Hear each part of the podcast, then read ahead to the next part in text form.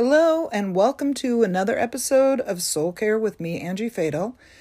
Before we get into this episode, I just want to say that there is a little bit of delay that neither Helen and I were aware of. It's not quite as significant as the episode where I interview my friend Kelly, but there is some delay, and I apologize for that. Really, within this um, app, there's no way of knowing.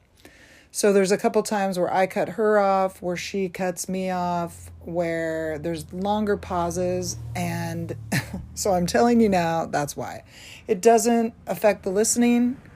She is amazing. She has some really beautiful insights and things we can do to not only survive this pandemic that we're in, but I would say come out stronger. So I hope you enjoy. Thanks for listening.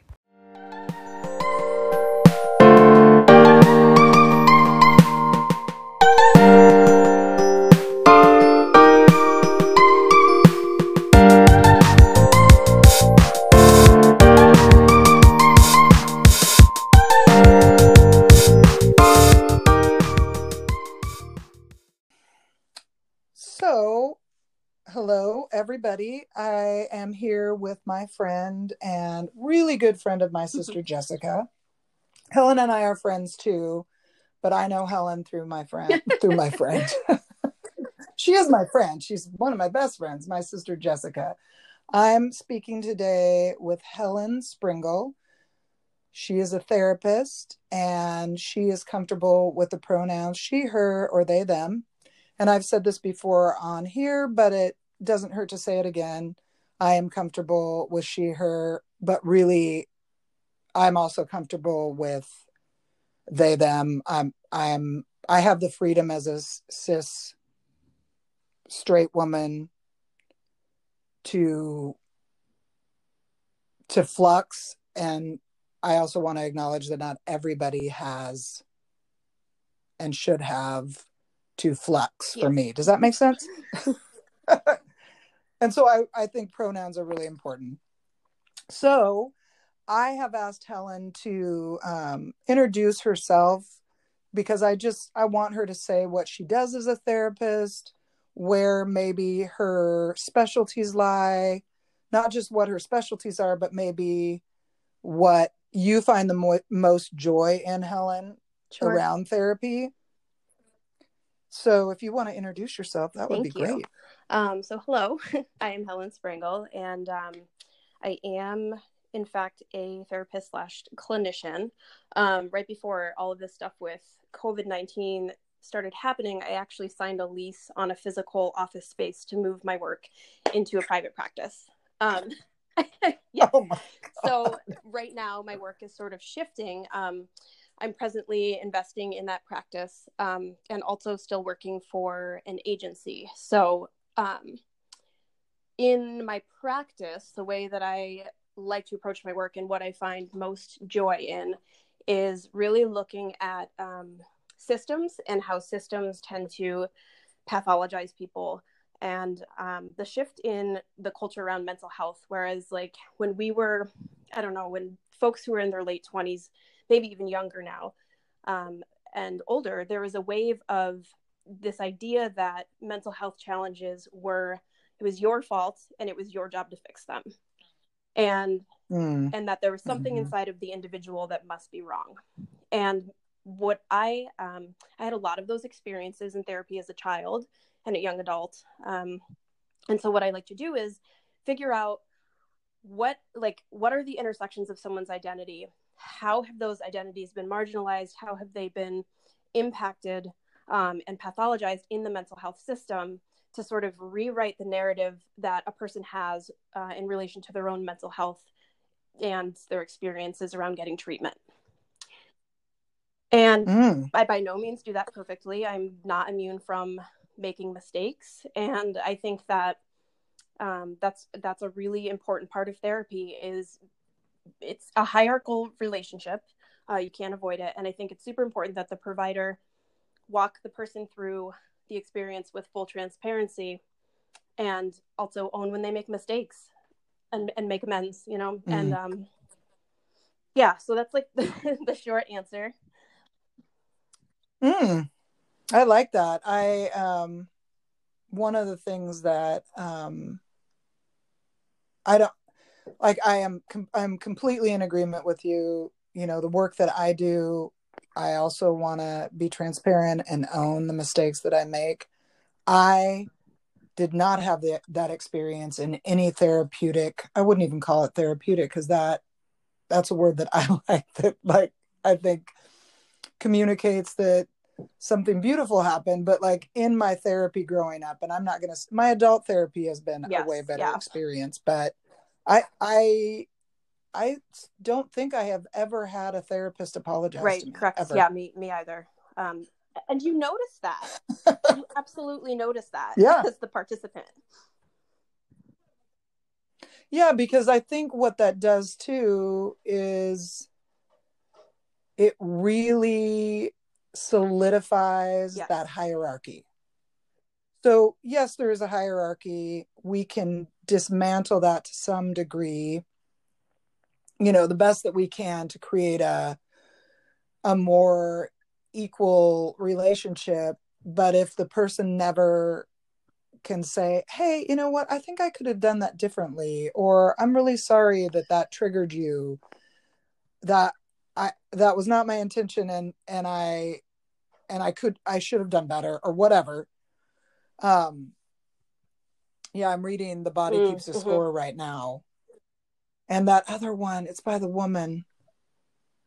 Oh god I can't remember her name. but it's it's a little more user friendly than the the body keeps a score. And she says throughout that book i'll put i'll post it in the notes. I just can't remember what it, it was recommended by a therapist friend of mine. But she apologizes a few because it gives mm-hmm. her case studies.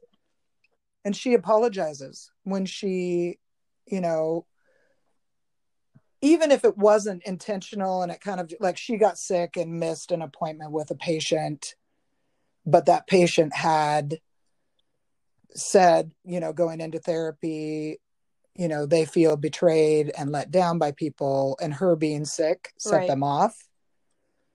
Even though she shouldn't have to apologize for being sick, she owns it. And then the book, I'm like, that has never right right yeah and if, if we look at the history of different theoretical orientations that most therapists are taught um, you know in grad school a lot of those providers used to be much older white straight cisgender men you know yes. and so um yep. now like in my graduate program we did focus on how do you repair a relationship when you make a mistake and doing it genuinely um yeah i don't believe that that was probably a part of um every curriculum over the course of history no. for sure um and and I don't know what that's like across the country. My my particular program um, was very heavy in uh, social justice type of therapy work, and so mm. you know I don't know what the other programs are like, but that is um, I think it's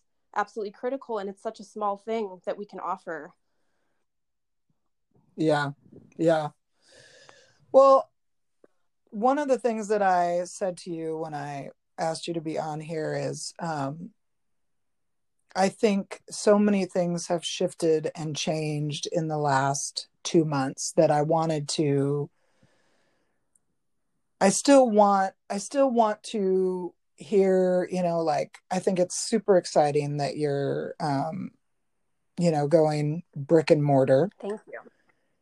Actual office, but also terrifying. So I do want to, I don't want to not talk to that, to you about, you know, the risk and the excitement and then also how things have changed because of what's going on but i specifically reached out to you because as far as i understand you are part of a pretty active yes. queer community and you also are a therapist and i have seen things shift and change for myself but i i i switched gears a little bit in this podcast even though the whole focus is usually talking about self-care and spiritual practices or you know emotional intelligence kind of putting ourselves back together.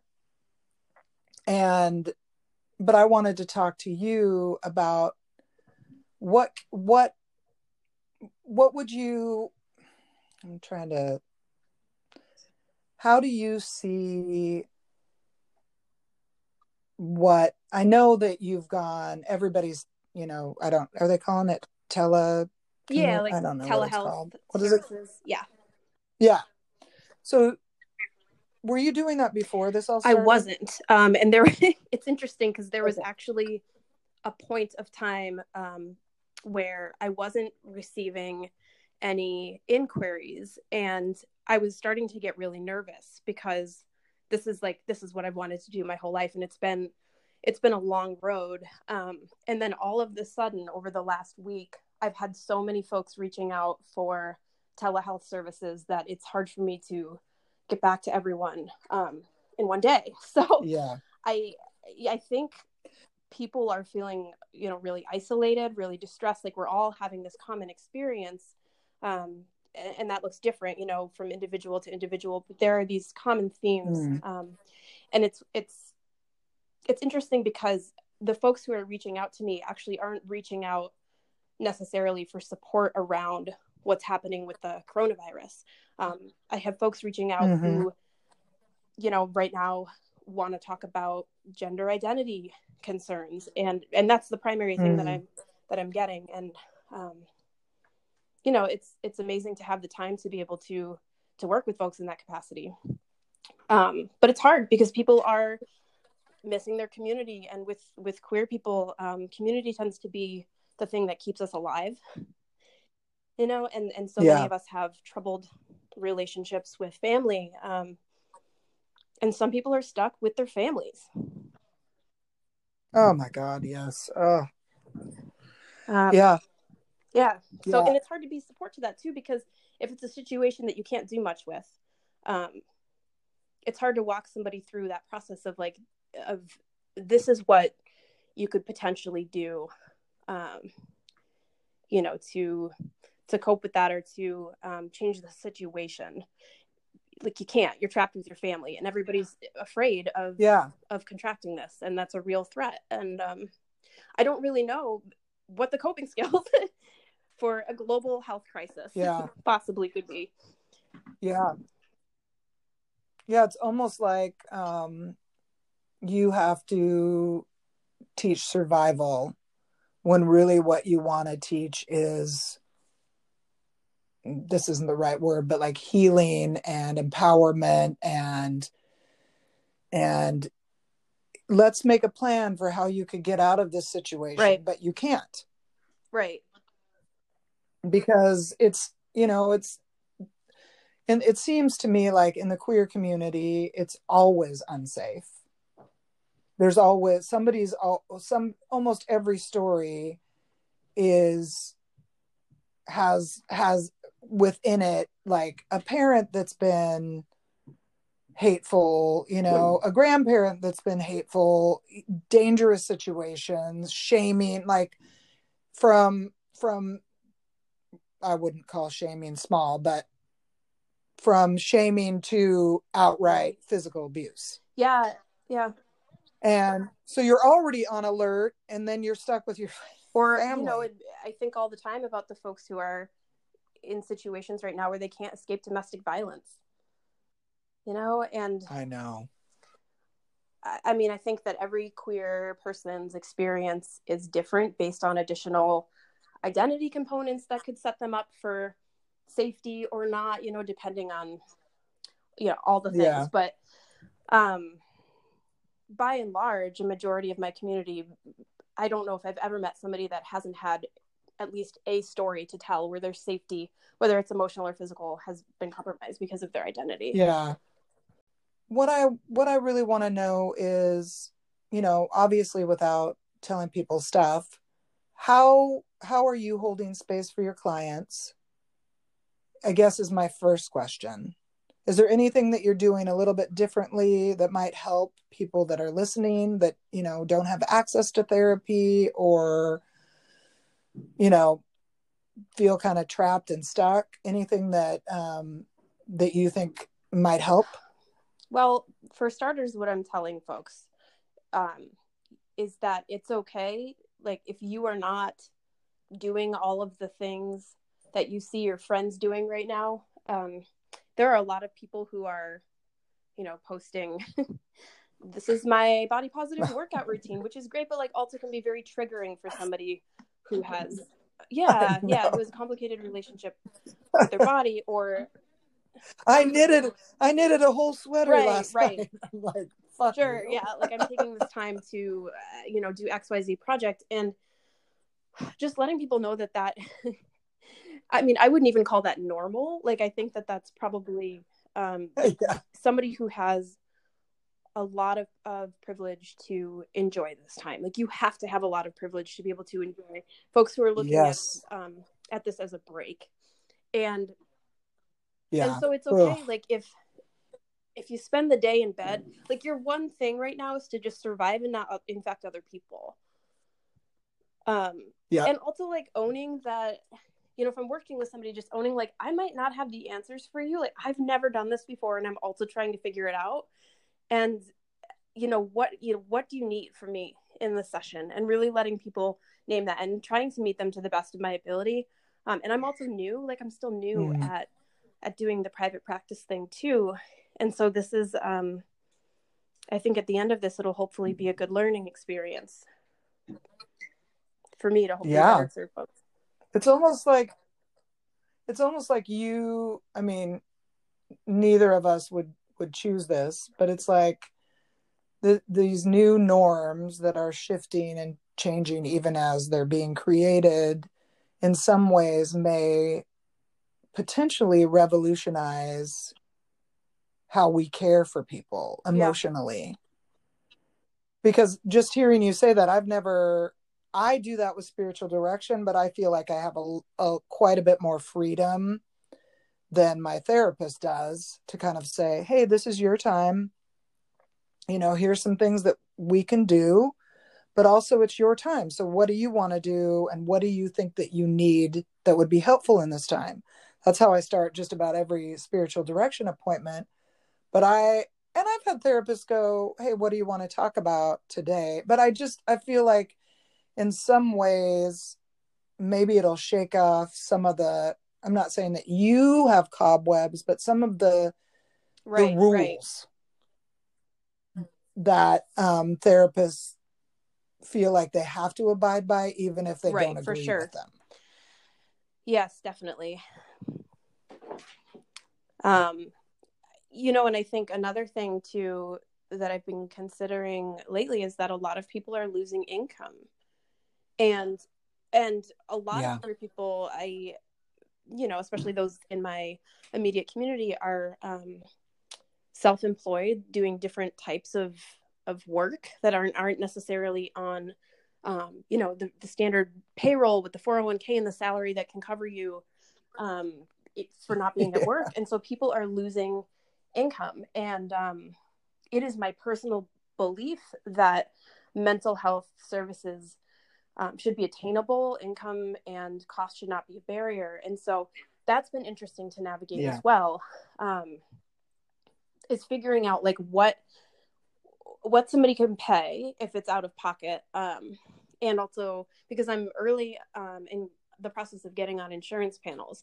And so it has been right now it's been great because i have this other source of income um, that's floating me that i can offer really really flexible rates for folks and i'm, I'm hoping that i can continue to do that but it, it's just as somebody who's been in therapy and who appreciates participating in therapy it is really hard to find affordable services and it's it's hard to find somebody who has availability on top of Yeah. that Yeah. Yeah. Because it seems like if they are affordable, they're usually Absolutely, yeah. maxed out. Yeah. Yeah. Yeah. I, um, I've been thinking a lot about that too because I had recently raised my rates, which I've been trying to do for like six years or something. I don't know. It's been a long time.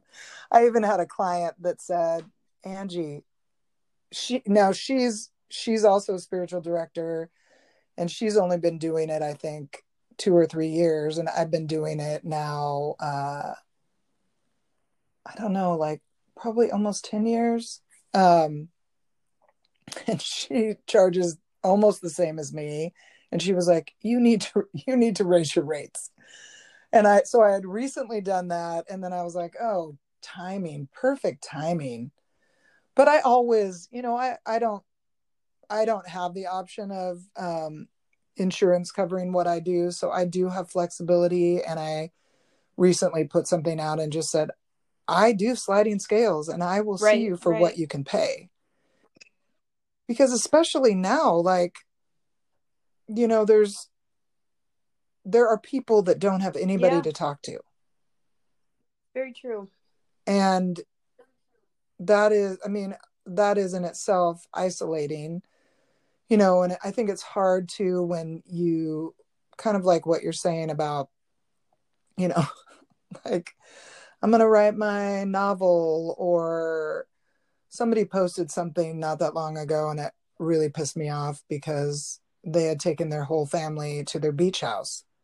And we're like this is how we're going to survive the covid-19 and i was like i love you but that is completely clueless Right, right. you know like you most of my community is self-employed or they work for very small companies that Right. have closed down or i have a friend that's company made her take her two weeks Mm, holiday mhm. so okay well she still gets paid but when this is over Right. she will not have a holiday you know and she doesn't get that much Right. holiday anyway Right, right. so Well, and if you are any kind of like I don't you know human services provider, anybody who works with other people and holds space for those emotions, those breaks I think are very important. It's that kind of that oh, yeah. analogy, but I I believe in it. Is that putting your mask on before you can put the mask on the person next to you? Like you really have Yeah. to prioritize your self care, or that's where it stops. Um, and believe me, I'm not good at that I, all the time either. Like every other day is different for me. A couple days ago, I, I honestly spent the day in bed crying and eating cookies. And then today I've been working my butt off all day long and, Mm. and I feel very productive, but it's not, it's, it does not have to be something that is consistent, but I think it has to be something that we're mindful about. And unfortunately, you know, Yes. especially within agency work or company work, um, those things do not get prioritized for people. No, I mean, I think uh there, you know, therapists and social workers, probably even more social anybody that works for a bigger organization or part of the the mill that chops up people. Um you know, like I had a friend that's um she worked for one of the best homeless organizations in Portland. I mean, they had massage therapists on call, they had clothing and food. It Mhm, was mhm. amazing for their clients, for their Yeah. workers. Yeah. Shit. They didn't get paid a living wage, they didn't get access to the you know the therapies that were available to their clients and even if she was i think at one point she was like even if i got even if i don't make you know a living wage if i could get access to some of these things i would feel better about my job. But i think we you know especially as a a culture that commodifies um we commodify people and um you know we will just Yeah. find the next person to yeah there's chew up and spit out. of disposal like folks are disposable they're replaceable um and that's i think that's changing a little bit too at least in this area um where for whatever reason over the last year social service agencies have not been able to fill those positions as easily and i think i have some Mm. theories as to why that is but so that's that's shifting a little bit but not enough and the working conditions are not getting any better despite the fact that people are um, not filling those positions as quickly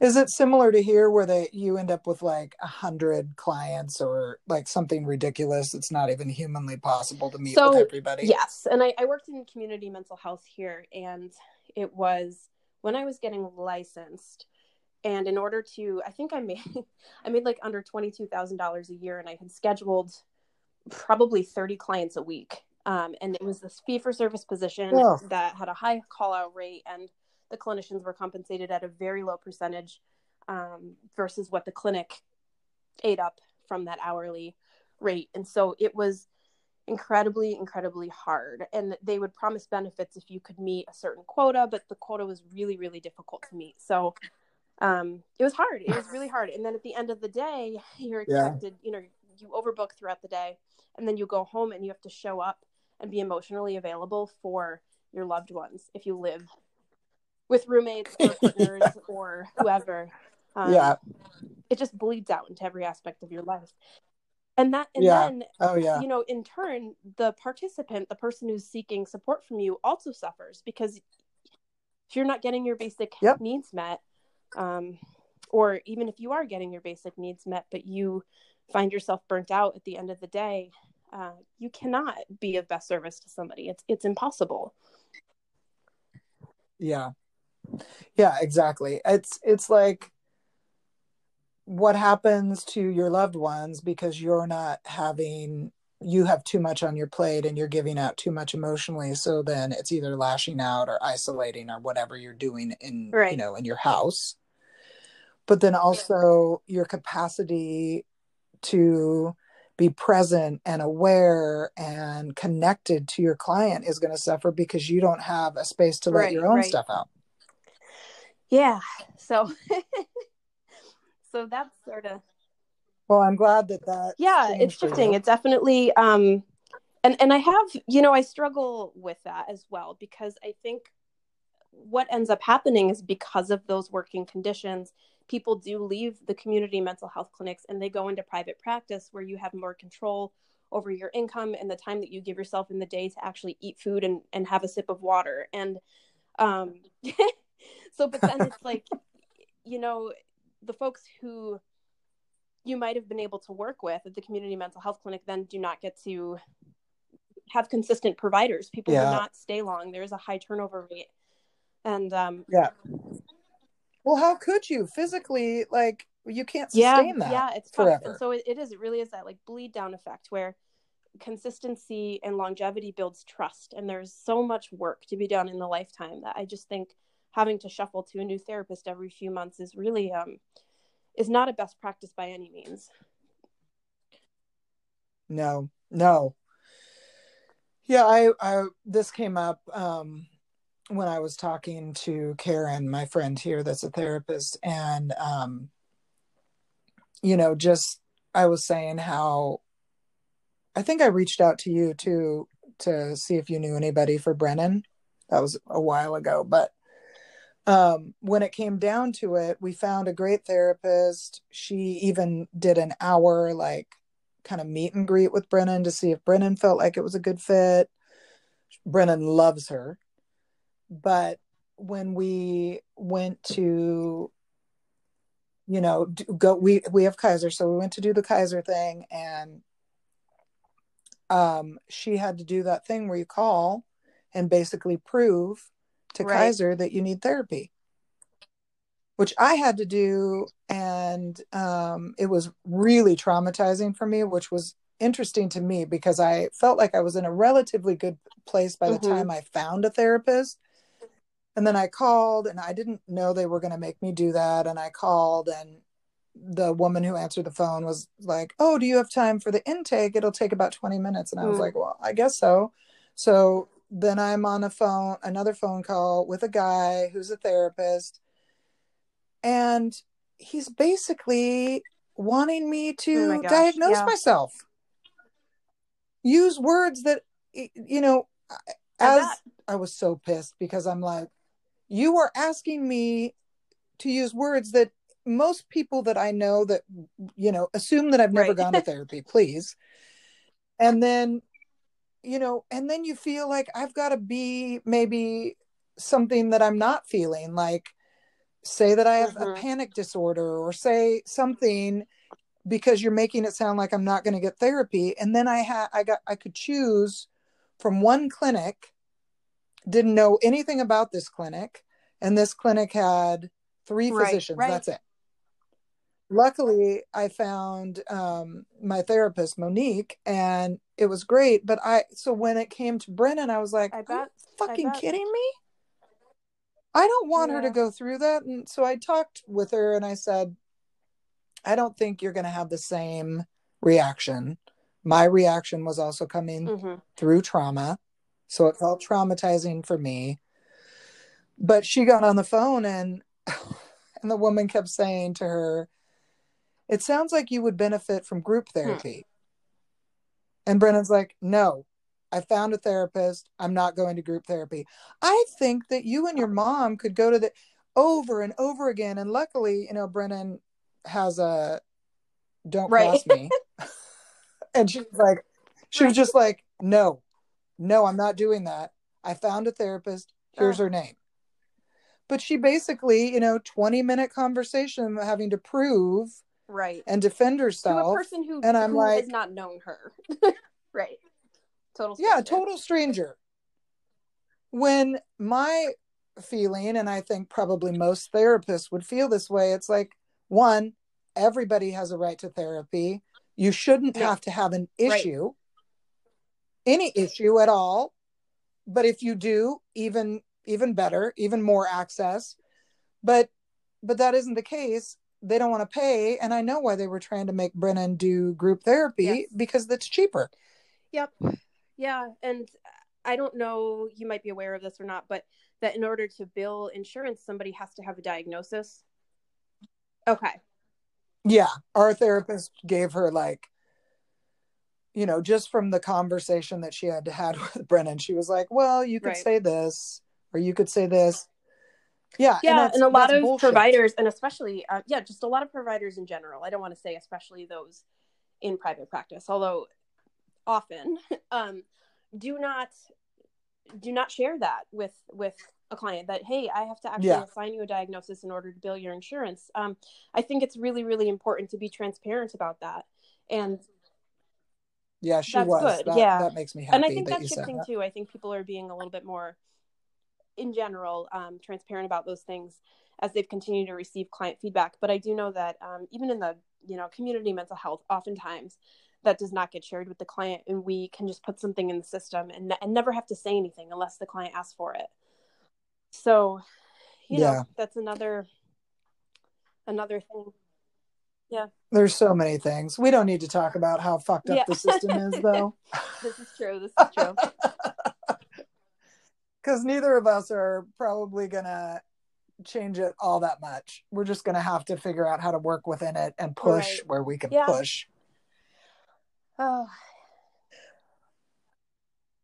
but um so i don't if you don't feel comfortable talking about this that's okay but i wanted to we talked a little bit about your community and i don't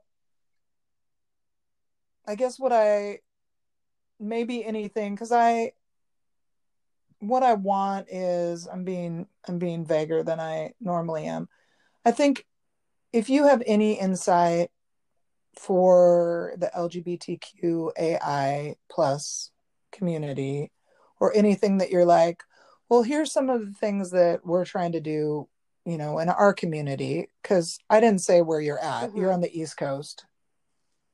Are you, I'm where are you? Connecticut? You're not in Connecticut. Yeah. Okay. You know, like, we, here's what we're doing to kind of help each other sustain like I think you told me the other day that you guys were all Yeah. watching a movie together.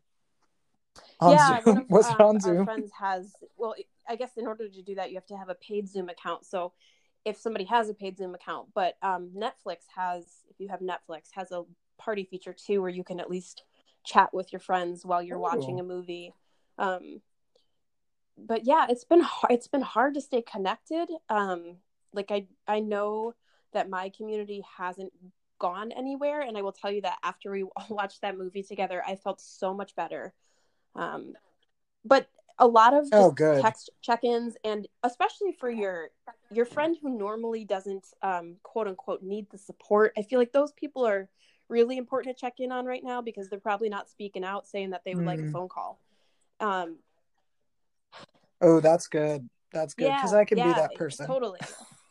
um, it can be hard, and especially right now because we know that everybody's impacted in some way, and I think there can be this feeling of like I don't want to be a burden, but really it's like probably somebody needs to hear your voice too, and if you can get them out of their Mm. own head, it's actually a Mhm. win-win. So I think you know like that voice on voice contact can be can be super helpful i think moving it beyond text message um, is important and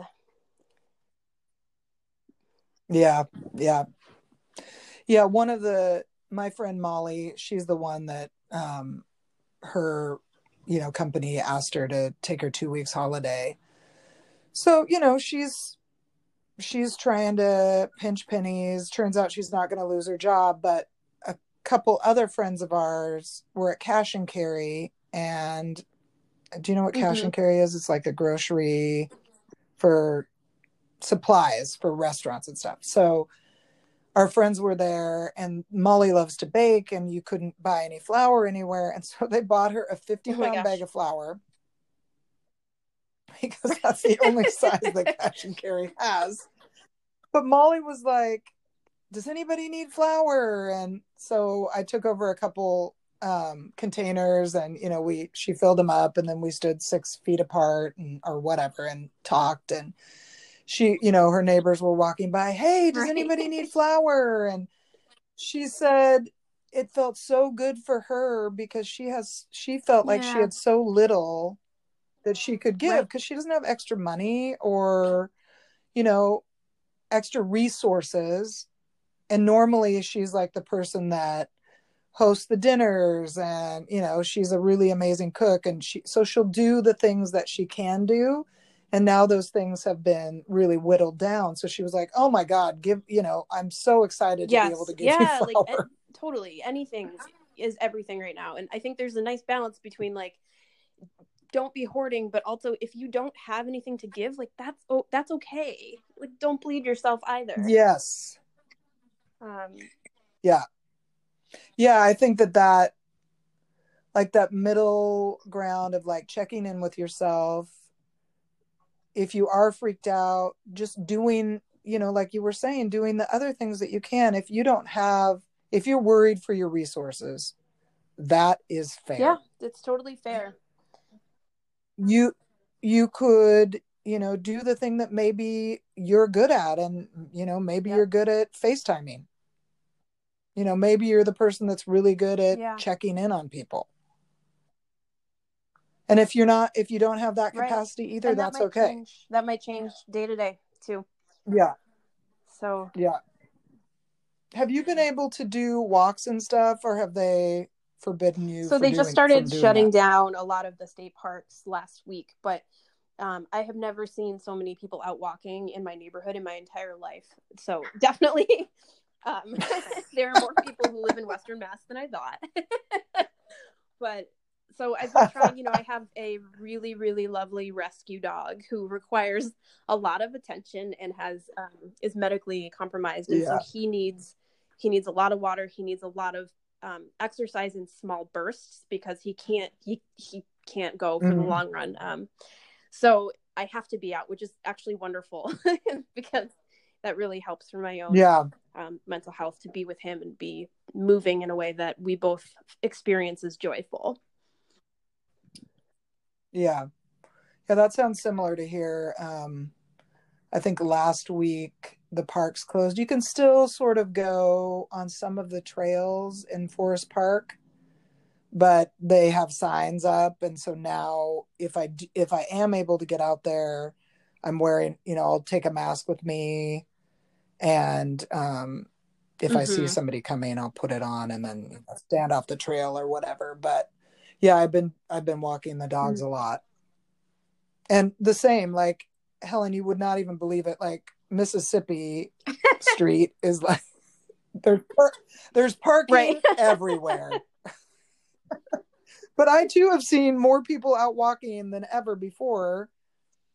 And uh, it's been interesting because that's one of the things I've noticed too. And I, I don't know if you've noticed this, but um, for the most part, I would say 90% of the people seem friendlier than they normally are, yeah which has been which has been nice to just be like like I was walking by somebody the other day with my mask on and I was like, you can't see me smiling at you, but I am. Uh, because it's so weird. Like Brennan was wearing her mask and uh, she looked at me and she goes, Can you tell I'm smiling? And I said, Yes, because I know you and your eyes are twinkling. right. Like I'm not glaring at you, I promise. Because it especially if Yeah. somebody starts to get too close, Yes. you never know how that could be perceived if you can't see Yeah. someone's mouth. But yeah, exactly. it's true. I- do think people have been um, greeting each other more than not. We're probably all starved for human Yeah. connection. Yeah, exactly. It's so weird. Like I I wore you know, I'm making sure to wear it if I have to go into a store. And I thought, you know, they stopped letting kids wear Halloween masks at school like Yeah. probably 15 years ago. Because it covered the face Right. and now we're all wearing Yeah. masks over our face. I promise Right. I'm not I'm not going to rob you. Yeah, it's just a weird a weird time. Do you have anything else like anything else that within your community that might be helpful or anything that you're like, "Oh, we're thinking about Hmm. trying this." I mean, because you know we're all working with a limited set of tools, but one of the things that I've discussed with a few of my community members is just setting up regular time to hang out virtually, whether it's watching a movie together or Mm. just doing a Skype session, just being consistent so that we don't lose that level of human interaction. And I think that's important too, even if you live with people or you have a partner or you have children, whatever it is, yeah. I think just making that time, if you are lucky enough to have it, to see other faces or hear other voices, oh, yeah. um, is kind of the only thing really that we've got. Right. Yeah, what else can we do? Yeah, Brennan, that's been nice because Brennan and Zion, Zion usually talk every night, um, you know, on FaceTime or check in with each other. But um, she has been, and I think that's the, I'm, I'm not finishing my thought, but you know, she, that's the good thing about this younger generation. It's nothing to them because Yeah. they're doing it already. I mean, it is something. It's hard to be not a, be able to Right. see your friends, and you know, Brennan had her 18th Mhm. birthday in our house with her parents, right. Right. Not her bet. dream birthday. you know, and she's she doesn't really care about you know prom, but she did want to go because it's you know this is her senior year. She wanted to do all the senior things, and uh, like they might not go back to school. They're saying now in Portland they may not go Mm, back to right. school. Yeah. so you know all of these pivotal events for you know especially seniors right now in high school and i'm guessing college it's such a weird time but luckily they do know how they already are staying connected and had been through you know things that some of us were not utilizing as much as I would Sure. say Brennan is utilizing. Because I'd much rather be face to face with somebody. And it's been interesting to see what different agencies are doing to be creative with this. I mean, for those of us that, who have access to internet or a phone or a computer, because of course not everybody does, but um, Yeah, I, I think like there are tons of things cropping up that are being made available for free. Like for example, and, and I, I don't know the website off the top of my head, but um, all of the major museums right now are offering free virtual tours. And then there's like Yeah. this really wonderful agency out in Vermont. Um, and they are doing like queer rural farmer drop-ins and um, different things like that where you can get to connect with folks i did a, a poetry writing Cool. workshop with um, I pro- which I probably wouldn't have done otherwise if, if this wasn't going on. So yeah, um, yeah. because I am somebody who would be too shy to show up to something like that in person for the first time. Um, so there are things I think it's just the hope is that we can connect with them. I, I don't know, you know, for folks who live without internet access or um, people who might not be really tech savvy, um, what the solution is. But I Mhm. think in any way that we can be checking on each other without risking exposure, we should be doing. Yeah. Yeah.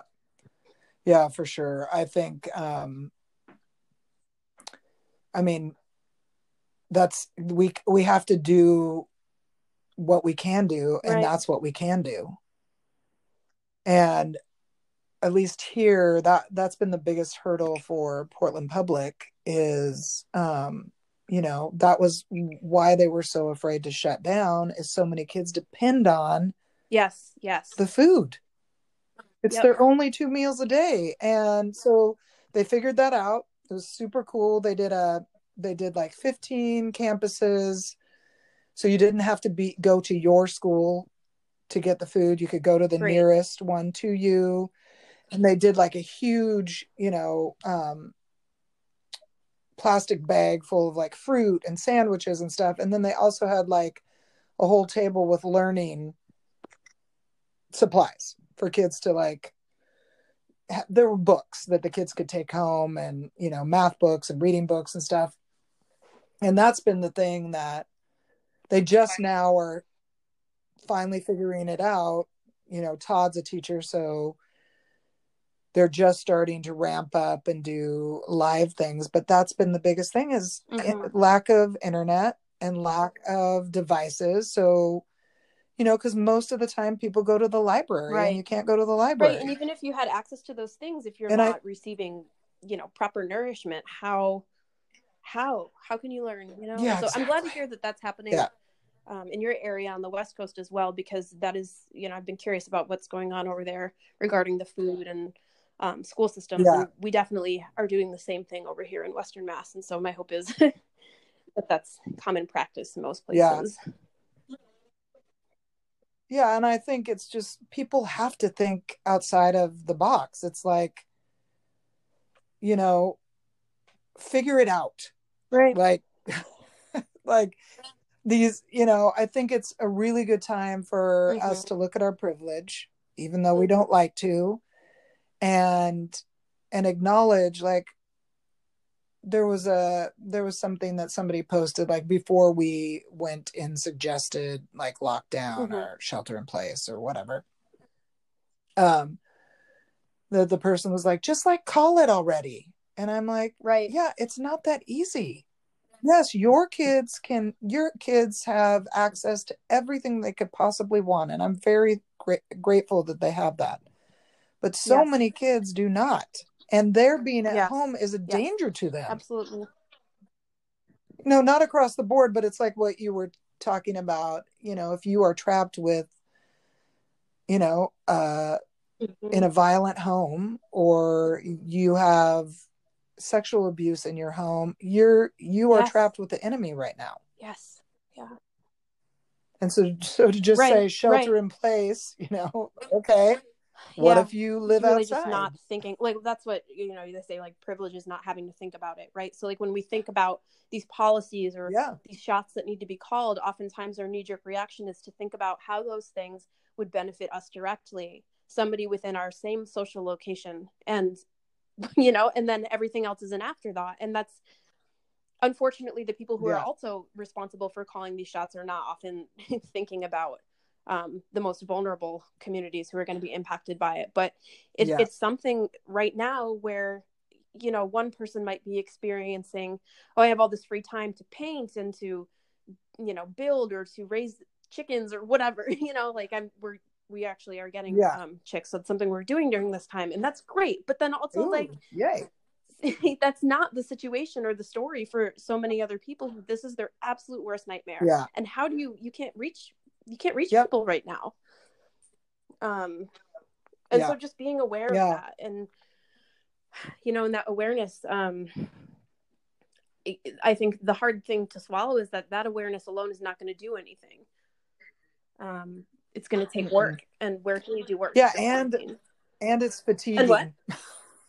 i think yeah and yeah. it's fatiguing but you're right i mean i i think one of the things that i'm hopeful for is people that never have to look at this maybe because it's more on their radar than Mhm. normal they will they will consider it they will think about you know, people that are hungry, people that are trapped in unsafe places, because more news outlets are talking about that Yeah. than maybe they normally would. And so that gives me hope. But, you know, the the Right. systems are the Yeah. problem. And you know, the systems need to be I mean, I would say Mhm. probably burnt Mhm. down. but needing something to replace them that is equal and there's no you know and i think because our roots are the roots are in Mhm. racism Mhm. and sexism and Right. all of the isms then you know it's not as simple as burning it down and building it back up it's like it's it's throughout Right. our entire everything everything has some of that racism in it and sexism and it you know all of the phobias too it's all in there and um, my hope is that at least you know maybe people's attention span will be a little bit yeah, longer than I mean, it I, normally I would is hope so. Yeah, absolutely. but switching gears um sort of what what do you normally do for self-care? And has that changed at all for you in this time? Have you amped up? Have you changed? Have you switched anything? You know because one one of the things that i've noticed is um i'm i think maybe i'm starting to find a rhythm but i probably not but i'm like Right. all of the things.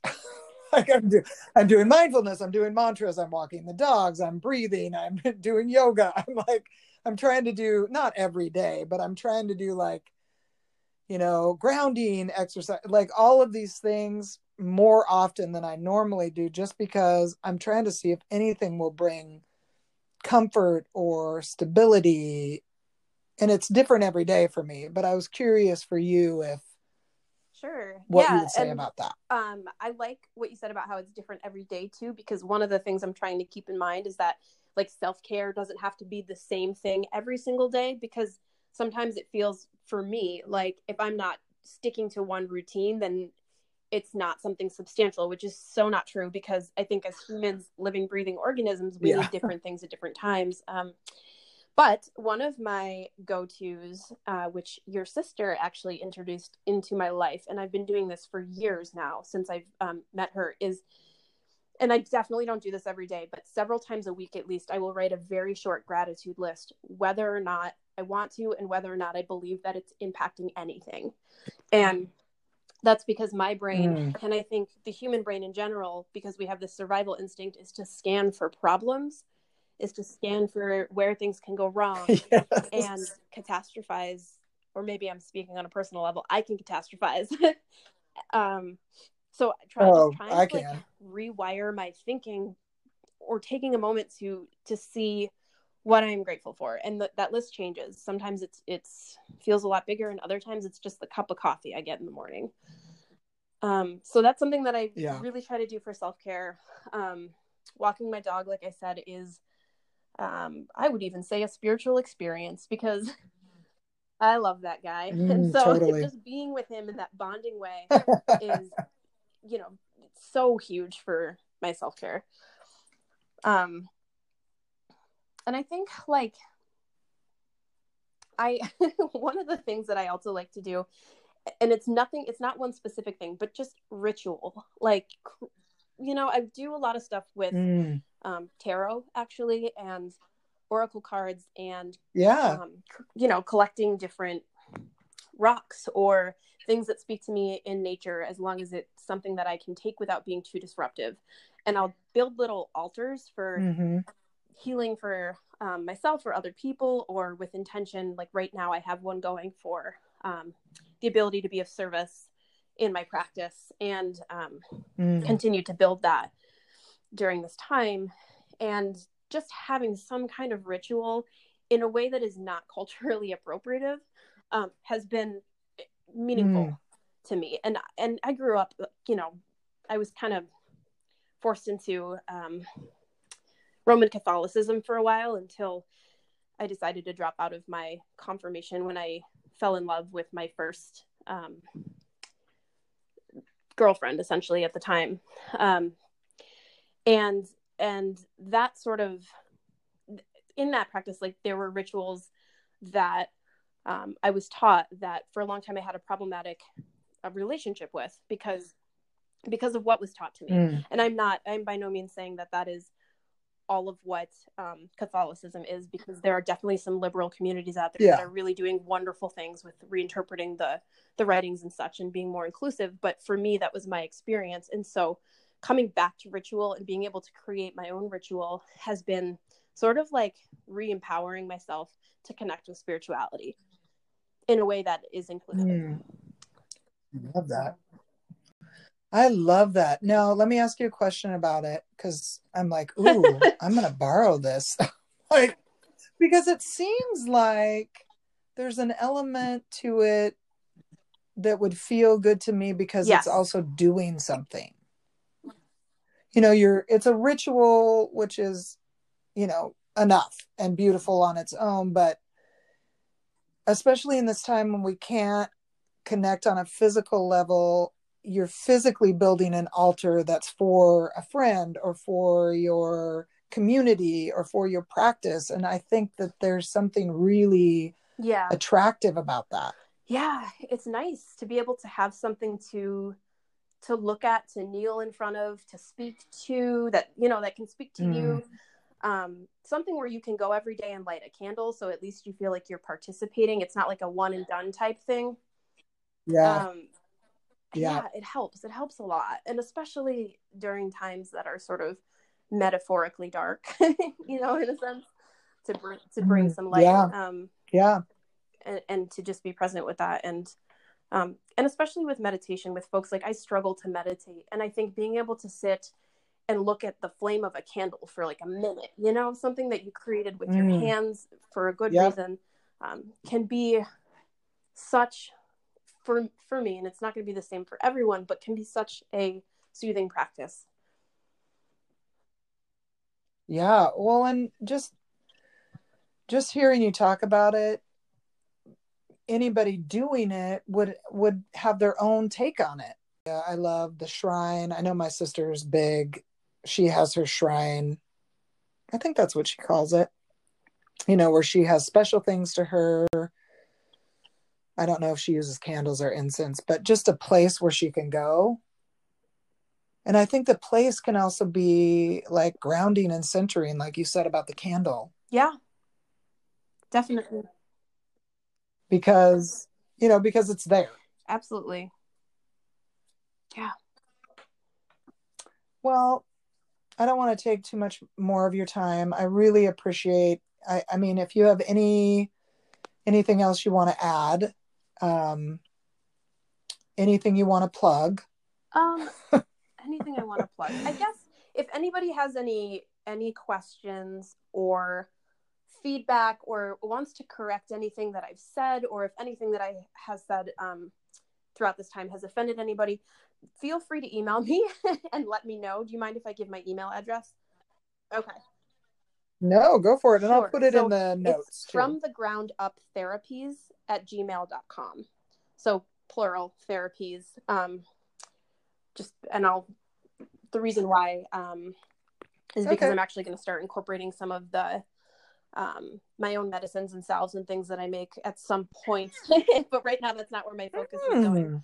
Hmm. Um, but so from the ground up therapies at gmail.com and um, you know i would love to hear from you. I just want to make sure that i leave space open to um, get that feedback if that feels important yeah i really appreciate that. I also um, are you only able to see people in western mass or massachusetts? I can't even say that. Um, i can see folks pretty much anywhere. It the only barrier would be insurance but for out of pocket pay, there are no limitations, and yep. I'm absolutely flexible on sliding scale. But some insurances will cover telehealth nationally, so it just kind of depends. So I, I always yeah. do leave that open if anybody um, wanted to chat about that. I'm I'm totally fine with that as well. Those types of inquiries. And you're are you I am, currently yes. taking clients? Great. Okay, so I'll I'll make sure could they could they find you through your email? Is that the best way for that if they're like I definitely want to meet with Helen or at least see if it's a possibility would would the best thing for them to do Yeah, and I can actually you? send you my I don't know if you want to link this, but my Psychology Today profile talks a little bit Yeah. about how I work and um, who I specialize in working with. So Yeah, that would be that would be great if you could just even Sure. just um, Yeah, absolutely. text it to me. I would love that. Yeah, thank you so much, Helen. I really appreciate it. I know it was like spur of the moment, but you have a very calm, wise steadiness about you that I really think helps people because there are certain people I think that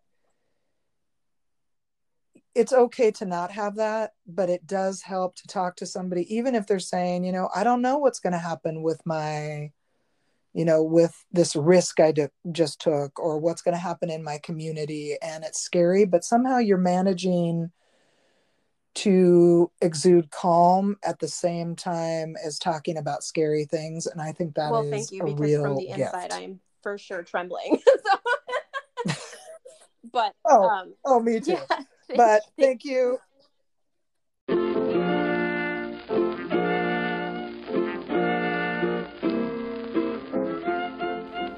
Here's some hot takes. Enjoy the hot takes, not the hot cakes, just the hot takes.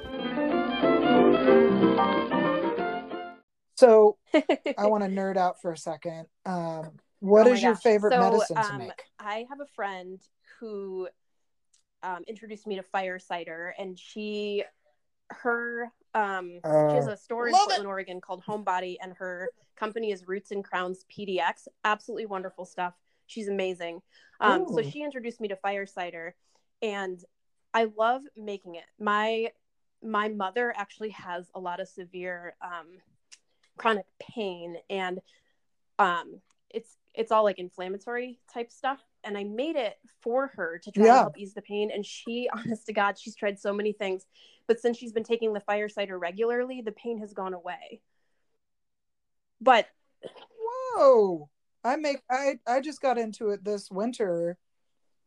Well, you know, like the end of the summer, I started making it and um I think it's Yeah, saved it's us. it's amazing. My my supervisor at my other job takes it too, and um, she has sworn that this is the reason she's been able to get through the winter without getting sick. So it's a miracle, and I I credit my knowledge of that to um, my friend Max who lives in Portland. So if y'all are out there, you should go check out Yeah. shop.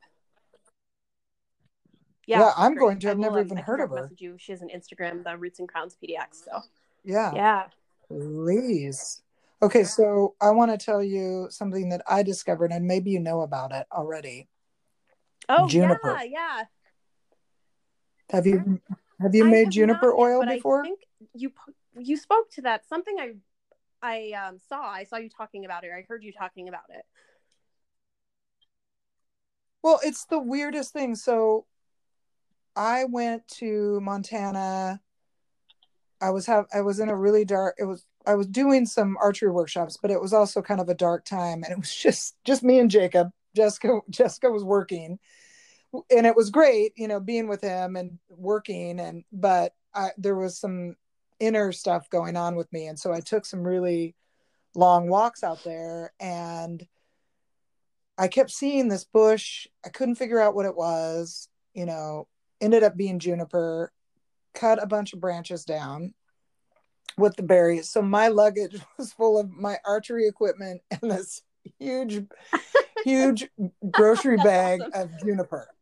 And and I made the oil, not really knowing much about it. And, you know, I just I had it and you know, now I know people make uh liquor and stuff with it. I didn't really know anything about it. So I made the oil and then I then I turned that oil into a salve or a balm or whatever you want to call it. And I did some research. It's really good for Mm. female problems. So pain in the ovaries, urinary tra- tract infections, any anything in that area. But I also read this thing that said it's really good for like muscle pain or broken broken finger toe stuff like that. And I was like, yeah, right. So I my friend that taught me about the fire cider lives in Texas. And so when I went to do archery workshops there, I took her some and I said, I haven't used much of the juniper, but you know, I'm excited about it. So here it is. Her adopted daughter, Gabria, Gabby, Gabby um, broke her toe. She remembered that the juniper was supposed to be something f- good for that. In a minute, Wow. the pain was gone. Yeah. And I kind of was like, yeah, whatever. Then it happened to Todd. Like a few months later, he stubbed his toe in the middle of the night. Pretty sure he broke it. And I was like, oh, let me get you something. He's like, no, it's fine. It's fine. I go, no, I want to try it. So I ran in, got my juniper, put it on in 30 seconds. His toe Wow. That's amazing. Yeah so i keep it on hand now for like muscles and i usually put it the the one i made my friend it was juniper oil um, st john's wort oil and some um, cottonwood oil because Mhm, cottonwood mhm. is natural aspirin and then i mixed it and made a salve but i am like So for for like juniper. people who like with ovaries or people who menstruate, is it good for cramps and such too? Can you take it? Do you rub it externally or is it? you rub it externally and um, i think even for people that don't have ovaries if you have urinary tract problems it could work for that it's external apparently you can also take a tincture internally. I don't usually make that one because there's so many benefits from using the oil but yeah it's externally. I think if you used it on a regular basis it would help with cramps. Um brennan tends to have cramps. All of a sudden i was like maybe she doesn't want me to talk about that on here. Whatever. But she she she hasn't used it regularly enough for me to really be able to gauge but my friend has really bad knees and she uses it on her knees and it is Well, that's amazing. I, Transformative. something I can also take back to my mother. So Yeah. thank you. yeah and if you want um i'll make you some i have some oh my gosh. and i'll send you some so just give me your address and you can give your mom a little I'll, it'll give oh me something gosh. to do in these so dark I times that so much. yeah I'll, I'll make you i'll make Oh, some for you, your mom. That would be great